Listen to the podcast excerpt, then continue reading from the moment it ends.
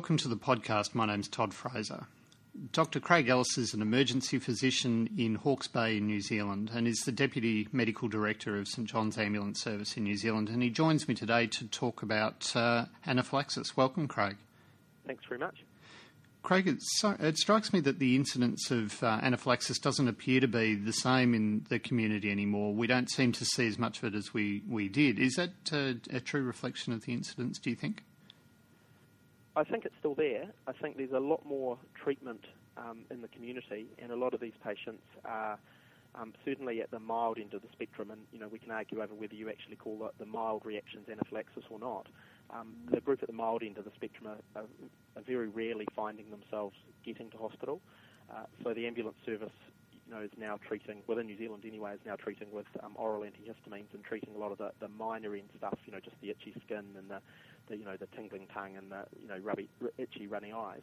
Um, and in terms of the, the more severe um, end of the spectrum, I think we are still seeing it. It accounts for about um, you know about a third are really severe and the other two thirds are moderate. But I think because uh, we're using reasonably aggressive um, use of adrenaline, uh, the actual numbers getting to hospital who are you know critically ill, um, you know the appearance is that there's not so many of them. A lot of them are arriving essentially with a resolution of symptoms. So um, they don't really make it through ED into the main part of the hospital, and they certainly are not finding themselves to IC, into ICU at sort of to the same degree. What are the major um, precipitants of anaphylaxis in this day and age?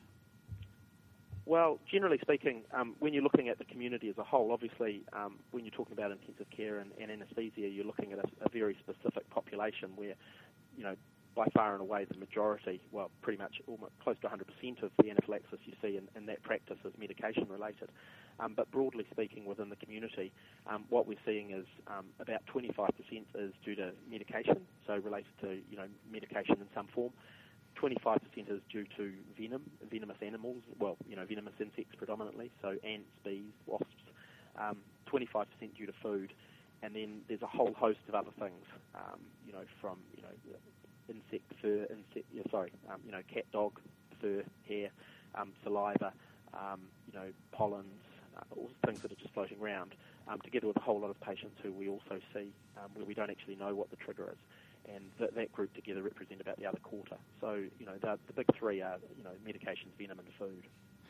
The ones that present without an obvious precipitant, is it often possible to determine what that is in follow-up testing? I, th- I, think there's some people who you know would say that it, it can be. Um, there's, there's, the sophistication of the you know the immunological testing that, that can be done now um, is is starting to improve significantly. You know, over the last decade, it, it, has started to get a lot more precise than it was, where it was very barn door. Um, so yeah, I, I, I, think you can say that to a degree, um, but it's how hard you dig. You know, for a simple case of anaphylaxis where um, we don't have a cause. Um, you know, do we embark on a potentially a very complicated testing regimen to try and find what the actual cause is? Um, it becomes a you know a risk benefit you know cost benefit analysis you know in terms of how, how deep you dig looking for a cause. One of the more common scenarios that uh, people listening will have encountered is uh, anaphylaxis that occurs in theatre. What are the common agents that precipitate anaphylaxis in that setting? Uh, by far, within, as I said before, you know, medication obviously in that setting accounts for the, the by far and away the bulk um, of the anaphylaxis that occurs. So neuromuscular blocking drugs um, would be the really big one there, um, pro- followed, probably followed by um, antibiotics. Um, and more and more now we're sort of starting to see problems. Well, the, the, problems have probably been around for a long time, but they're starting to be recognised in terms of the, the use of chlorhexidine and obviously that's a, another you know risk benefit thing. You know the extensive use of it because it's a very good um, you know antiseptic uh, versus the fact that you know there are a number of people who are having anaphylactic reactions to it, and obviously there's a group um, who are predisposed and at risk to latex allergies. There's, a, I guess, another hidden group potentially, isn't there? We, if it happens in theatre, then presumably it's going to happen in intensive care with a similar incidence, but we may not recognise it because of other uh, issues that are going on. Do we know much about the natural history of anaphylaxis in critical care? Um, the short answer is no. So it's not fantastically well studied. I think, as, as, you allude to, you know, these patients just tend to get lost in the fact that they're, they're critically ill with, you know, multi-system disease. You know, there's obviously two groups when you're looking at the intensive care population. There's the group that are admitted to um, intensive care with anaphylaxis or, you know, following a cardiac arrest due to anaphylaxis, where there's clearly a diagnosis when they're arriving in the unit, and, you know, obviously that has ongoing management um, implications, you know, both from the fact that some patients have a very long um, monophasic response, you know, and that they and that the, the reaction continues for a number of hours. So they require repeated, you know, doses of adrenaline. They require high dose infusions. They require a lot of fluids. Um, versus the group who may have ended up there because um, they were unwell, significantly unwell, and now they're starting to get better, and you know who have the a biphasic response. And obviously, in the literature currently, there's a reasonable amount of discussion around biphasic responses, and um, I might come back to that later if there's a bit of time so that's the, the first group, the group who are actually admitted with the anaphylaxis. And the second group is within a group of patients who are already there, who in the same way that within an anaesthetic practice, you know, they're, they're having an anaesthetic or they're being exposed to the same agents for, you know, for intubation or their ongoing sedation or their, um, their other, other supportive functions that are going on. Um, and I think in that group, it can be very hard to tease out who's actually having an anaphylactic reaction. Generally speaking, um, what I think most of the experts in this area would say is if you have anyone who has unexplained hypotension um, or tachycardia alone, you know, so in isolation, out of the blue, um, or related to a drug administration, you know, so in your, you know, so rocuronium is, you know, is a very common cause and it's also, you know, very common usage. So, you know, sudden onset hypotension or tachycardia or new bronchospasm, you know, increase in ventilator pressure where you're not expecting it, um, and there's been a recent administration of drugs. I think you have to start leaning heavily towards whether it's you know anaphylaxis or not. We talk a lot about you know the rash and the skin changes that people get with anaphylaxis, but you know upwards of 20 people don't 20% of people don't actually have a rash, um, or if they are going to develop it, they develop it a little bit later when their circulatory system's recovering and they're starting to get better perfusion in their skin. So um, up front, there's a big group who won't have um, skin symptoms to guide you that that's what's going on. Now, as you mentioned, there, has been increasing discussion about the biphasic uh, presentation of anaphylaxis. Can you tell us more about that? Yeah, absolutely. I think you know there, there was a, a, very large retrospective study that came out last year in the Annals of Emergency Medicine, um, where they went through I can't remember exactly two and a half, three thousand patients, and they identified a clinically significant um, biphasic um, reaction rate of um, of less than one percent, so only about a, you know a quarter of one percent. And the essential conclusion from that article was that we're, we're overcalling biphasic response, and um, you know we probably don't need to worry about it.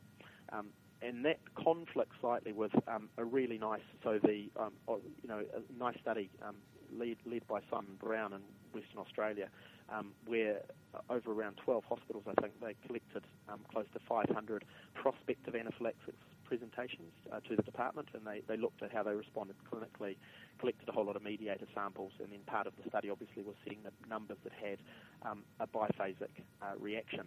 And in that group, um, you know, out of the 500 or 470 something, I think, um, they they identified um, 29 um, delayed reactions, and um, you know, 22, I think, of them occurred within about four or five hours.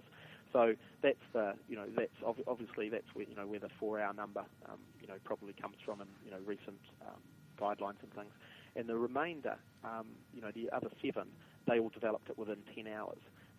And only two had severe reactions, but they were two that also had severe reactions the first time round. So from that, I think from certainly from a you know an emergency department perspective, I think we need to say that those that have you know life-threatening anaphylaxis uh, is a group that probably should be watched for 12 hours or so before they're discharged. Um, but it obviously conflicts slightly. You know, we've got the Annals article. Um, you know, it's big. You know, it's really big. You know, it's nearly 3,000, um, but it's retrospective um, versus you know the Australian um, research, which was done prospectively. So, um, you know, if you're going to apply the, the laws of evidence-based medicine, then we probably should lean to supporting the prospective data a bit more. I think. And just to clarify, these are patients who have initially presented with with uh, quite significant symptoms and then being treated and then have a rebound phenomenon. Is that correct? Exactly. Yes. Yeah. So exactly. So they presented with with anaphylaxis. Um, you know, some of them moderate, some of them severe, and then within a period of time, um, so that and they've been treated and the symptoms have gone away. uh, but they've deteriorated a little bit down the track. And obviously that has implications for patients who are, you know, have been admitted to, you know, to the ICU on the basis of their, their initial episode um, when they have a subsequent or if they have a subsequent deterioration. So, Craig, let's take a, a, classic example for most intensivists of a patient who's been induced in theatre and has had a, a, reaction, presumably, to rocuronium, and then they're admitted to the ICU after abandoning the case. What's the current management of those sorts of patients, do you think? So, from a management point of view, so I think people have traditionally been, um, well, not it's not really the case in um, anaesthesia or intensive care, to be honest, but you know, in within medicine and pre-hospital care outside of those environments, there's been a tendency to be a little, little bit scared of adrenaline.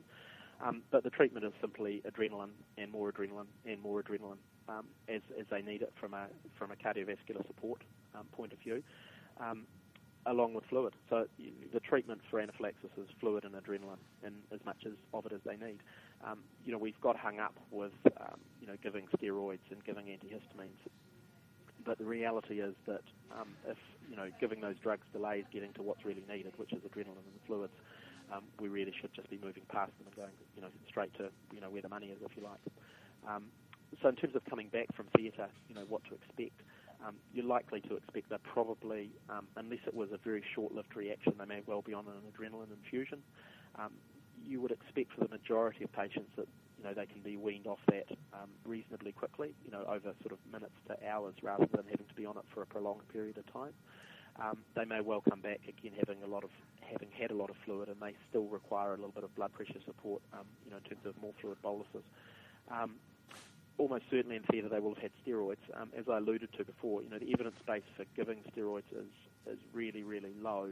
Um, and while most people still recommend it, it's not a priority. It's just something that you know people have looked at asthma and said, well, asthma and anaphylaxis are quite similar. So if steroids work in asthma, they must be good in anaphylaxis, and they sort of you know pulled it over you know in that regard.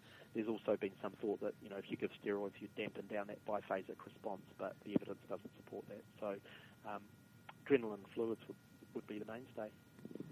Um, Craig, for the patients who do um, have the misfortune of undergoing a cardiac arrest in the setting of anaphylaxis, is there anything specific about their management?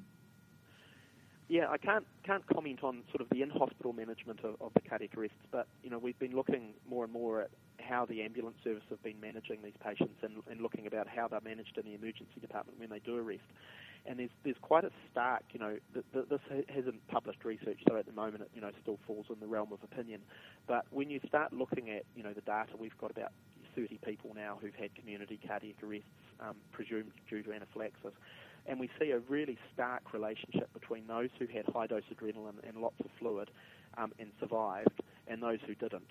So the group who had a milligram or two of adrenaline and no fluid. Um, essentially all died. The group that had six, seven, eight milligrams of adrenaline and two, three, four, five, six litres of adrenaline, um, you know, the vast majority of those survived. So there's there's very much a dichotomy between um, not giving adrenaline and um, and not giving big volumes of fluids and, and death from an anaphylaxis related, you know, cardiac arrest related anaphylaxis. And so while I think you know, all the organisations that put out guidelines and talk about this do stress the importance of giving adrenaline and giving volume. Um, I'm not sure it has quite enough emphasis. You know, this is a group where they, if they have cardiac arrest, they really do need a lot of adrenaline and they do need a lot of fluid. And I think that is going to have some impact on survival.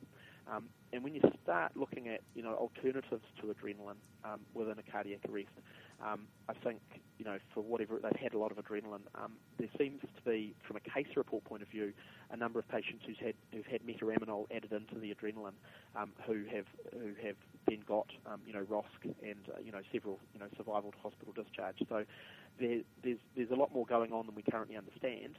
Um, but I think what we can say is that they, they need a lot of adrenaline, they need a lot of fluid, and you probably need to consider whether they need a, you know, another agent, whether that's noradrenaline or metaraminol. Um, you know, there may be another agent that is useful um, in managing their resuscitation.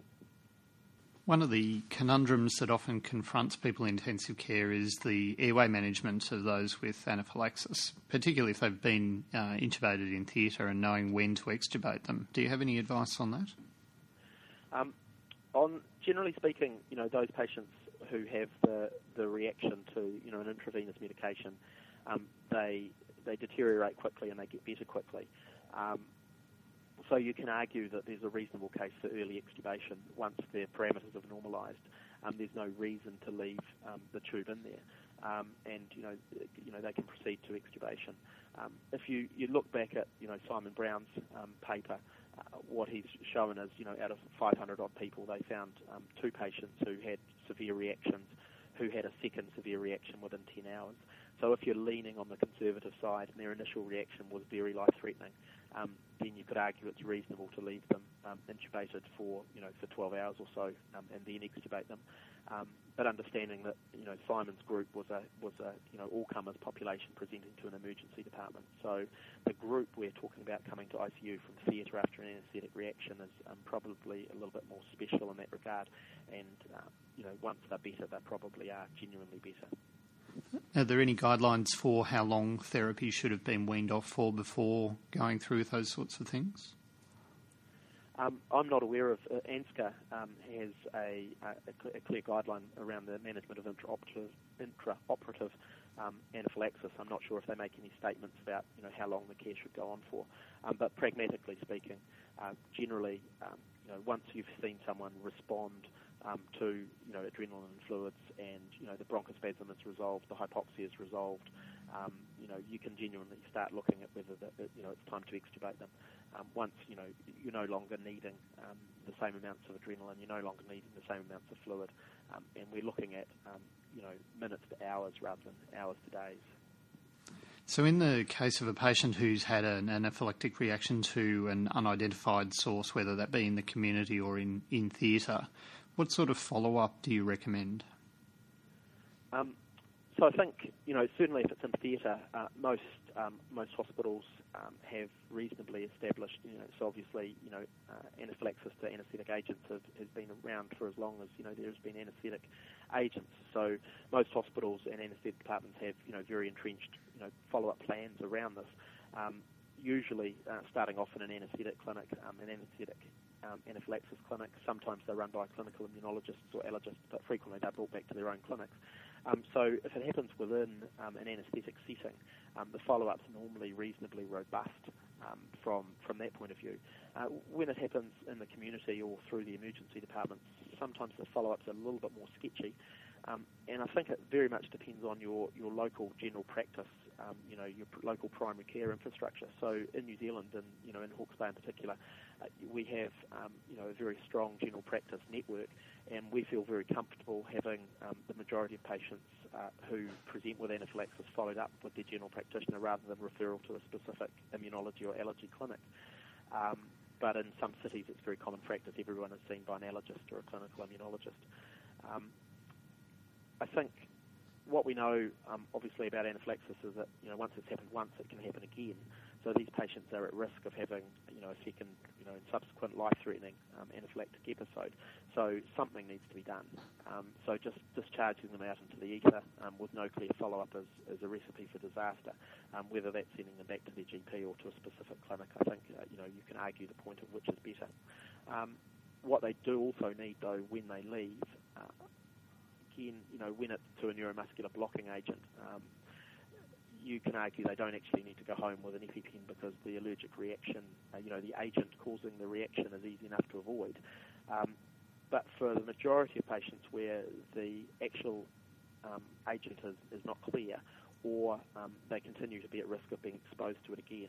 Um, they all need to actually physically leave hospital with a prescription for an EpiPen or an Anapen, so some sort of adrenaline auto-injector, and they need a clear um, action plan. And um, you know the Immunology Society, um, you know, produces some very nice action plans that detail at what point and at you know what level of symptoms patients should be self-administering adrenaline.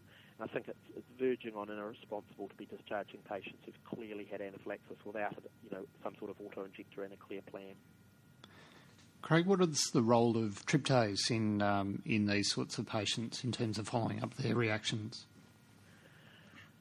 Um, well, I think the short answer would be it would depend who you talk to. Um, it's within, within anaesthetic practice, um, you know, measuring serum tip, serum tryptase uh, at the time um, and over the next, you know, subsequent two to three hours, and particularly looking at the deltas, so the change in the tryptase from, you know, one measurement to the other, um, is very common practice, and it's certainly recommended by um, ANZCA. so I'd say the standard of care with an anaesthesia would be to measure um, serum tryptase. Uh, the value of it, I think, genuinely is open to discussion, um, you know, and, and, a degree of debate. Think for the, the average person presenting to an emergency department who's been stung by a bee, uh, who, you know, three minutes later developed, you know, an all-over rash, uh, then became, you know, dizzy and felt like they were going to faint and started to have trouble breathing um, who's presented and been given adrenaline and they've got better, um, there's no value or use whatsoever in doing a mast cell tryptase in that person. Uh, you know, we've got a clear allergen, we know exactly what happened, um, and we know about mast cell tryptase is that whether it goes up or not is somewhat unpredictable. So the patient may, you know, has definitely had an anaphylaxis, um, but the mast cell tryptase may or may not go up. Um, so if you're looking at the punters that come in off the street, uh, you can argue what's the point. So it's you know it's, it's a tossing a coin test um, in a patient who clearly has the diagnosis and is going to need the appropriate follow-up regardless of whether the tryptase is raised or raised or not. Um, within anaesthetic practice, um, you know, there's some discussion around um, because it's it's more likely to be raised with um, intra- the administration of an intravenous agent causing the anaphylaxis.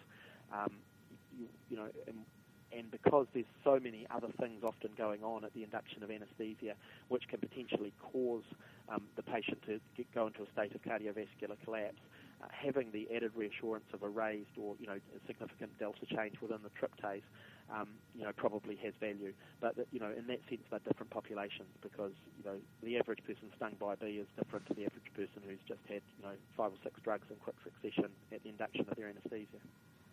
Finally, Craig, you mentioned there uh, very appropriately that we often have a choice of agents that could potentially be responsible for this, and it's difficult to know exactly which one. Are there, um, uh, what is the risk of cross reactions between the agents that potentially could be responsible? Because it strikes me that between the incidents and proper follow up testing, there may be occasions when patients need emergent anaesthetics. Um, well, I think the, the cross reactivity is concerningly high. Um, there's been a number of studies done, and it looks to be, certainly with neuromuscular blocking agents, sitting around about 50 to 60 percent in terms of cross reactivity. And we used to say that Sux was the you know the worst agent, but you know the evidence now is that, that rocuronium is now taking over as the most common cause of um, neuromuscular blocking related um, anaphylaxis. Um, so you know, someone just because uh, if someone's had um, an allergic reaction to um, rocuronium, uh, the cross reactivity in terms of you know changing them, them to VEC, um, you know, can still be relatively high. So you know, a good going anaphylaxis to ROC, uh, you know, 50 to 60 percent risk that they're going to have a good going anaphylaxis to VEC. Um, although obviously certain agents, you know, sort of PANC and VEC, um, are less, you know, uh, normally less problematic than you know the Sux and the ROC, but you know there's still a, significant risk there. And um, obviously, when you, you start delving outside of, of theatre out into the population, there's a, you know, we're finding more and more in terms of cross reactivity, you know, between you know those people that are allergic to, to latex, um, also be you know having the same reaction if they have avocado or kiwi fruit. Uh, you know, patients that are allergic to you know to apples you know, with cross reactivity with with you know birch pollen, um, you know other pollens, cross reactivity between you know peanuts and other you know other different types of legumes um, you know, it's a similar protein, and obviously the similar protein causes a, you know, a similar binding pattern, and then, you know, obviously the cascade that causes the anaphylaxis. In terms of, of looking at the, you know, the, the numbers in hospital, you know, the, so, so patients broadly, um, you know, who are having reactions to medications, um, then antibiotics win um, hands down. You know, obviously because uh, so much more of them is prescribed, you know, in comparison to a neuromuscular blocker. So patients who are either in the community or they're just on a hospital ward um, and prescribed antibiotics, um, you know, that wins hands down from a medication point of view. Um, in terms of the cross reactivity, um, it's not as as great as we always thought. Um, you know, and there's lots of you know lots of articles and commentary, you know, talking about the cross reactivity between cephalosporins and penicillins, and you know, uh, saying how high it is, and up to 50% and 70%. You know, when you were looking at the literature, you know, 10, 15 years ago, I think looking at it now, the, cr- the cross reactivity rates are, are well down into to single figures, and from a first generation cephalosporin to a, a newer penicillin. Um, you know, it's, it's going to be, you know, well into single figures and but I think the key point is that it's still there. Um, so some some people seem to have sort of thrown the baby out with the bathwater and said, you know, there's no cross-reactivity between antibiotics. You know, it was all because you know they used the same vats to make the penicillin that they made the cephalosporins out of, and that's where the cross-reactivity came from. And you know, it wasn't actually due to a genuine cross-reactivity. Uh, I think um, you need to, you know, that there is a genuine cross-reactivity. It's just that it's uncommon. So, you know, someone who has a, a good-going penicillin anaphylaxis who's given a third-generation cephalosporin um, is unlikely to have um, an anaphylactic reaction to that. But it's still a possibility. So it has to be part of your decision making, and you have to think it through um, when you're going to use that drug. So it shouldn't just be a foregone conclusion that you know that, the cross reactivity was exaggerated and it doesn't exist. Um, it was probably exaggerated, but it definitely does exist. In the context of antivenom um, administration, is uh, the, the, concept of um, prophylactic treatment of uh, potential anaphylaxis is often raised. Is there any uh, good science that guides decision making on that?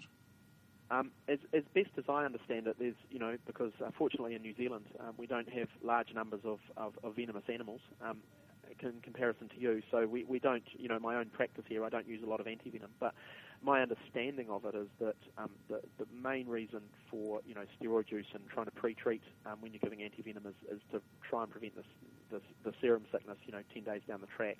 So another um, delayed um, sensitivity reaction, but not the same type of delayed sensitivity reaction which anaphylaxis is. Um, and like I say, coming back to the steroids, there's no evidence that, that steroids in and of themselves prevents anaphylaxis actually happening or, or changes its severity. So I think in this group, the, the goal is to reduce the serum sickness rather than the anaphylaxis. I, am not sure um, what's been traditionally taught, but you know my reading of the literature would be that you know there's, there's no clear relationship you know in terms of um, early steroid administration or pre-treatment with steroids in terms of stopping um, the anaphylaxis. Again there's some evidence you know giving an oral antihistamine may reduce you know the itching and things like that that are associated with it. Um, but in terms of pre-treating to stop it actually occurring, um, I don't think there's good evidence that that works. And the main reason seems to be to prevent the, you know, the serum sickness seven to ten days down the track. And if anaphylaxis does develop in that setting, then it would be managed along standard lines. Exactly, and I think that's that's you know one of the biggest messages um, you know that we want medical you know staff and pre-hospital staff to understand is you know the the treatment is the same. You know people die because of delays in getting adrenaline into them. Um, you know, that's been repeatedly shown, you know, in a, you know, several post-mortem studies, you know, where they looked at the deaths and showed that, showed that the groups who had no adrenaline were much more likely to die. Um, it's shown in, the, you know, looking at the, the pre-hospital data in terms of who evolves to have a cardiac arrest. You know, the patients who have had several doses of adrenaline very rarely arrest. It's the patients who've had no adrenaline um, that go on to do it. So, you know, the big issue is, is we don't want any delays in getting adrenaline into, into, these patients. Um, you know, the risk of adrenaline is overstated. Um, you know, IM adrenaline is still the first line recommendation, you know, for non-anaesthetic practice. You know, I, the only caveat to that I'd say is if the, you know the patient's already hypotensive or looking, you know, like they're poorly perfused, then the IM is sort of just a temporising measure while you get some IV access going, so you can give them, um, you know, an IV infusion. Uh, but adrenaline, adrenaline, adrenaline. You know, and it sounds it sounds a little bit like I'm harping on, but you know, consistently, that you know, it's delays in getting to adrenaline that you know causes adverse outcomes. Craig Ellis, thank you very much for uh, helping us shine some light on this important problem. Great, thanks very much, Todd.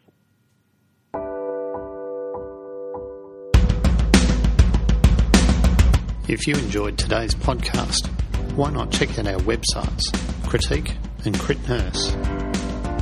Our websites are leading providers of online critical care education and include podcasts, journal clubs, online presentations, modules, and much, much more. You can also join our free blog to help you stay up to date. Our websites are found at www.crit-iq.com and www.crit-nurse.com. You can follow us on Facebook and Twitter or visit us at the iTunes Store. While you're there, check out our data interpretation and CT interpretation apps. CritIQ, making critical care education easier.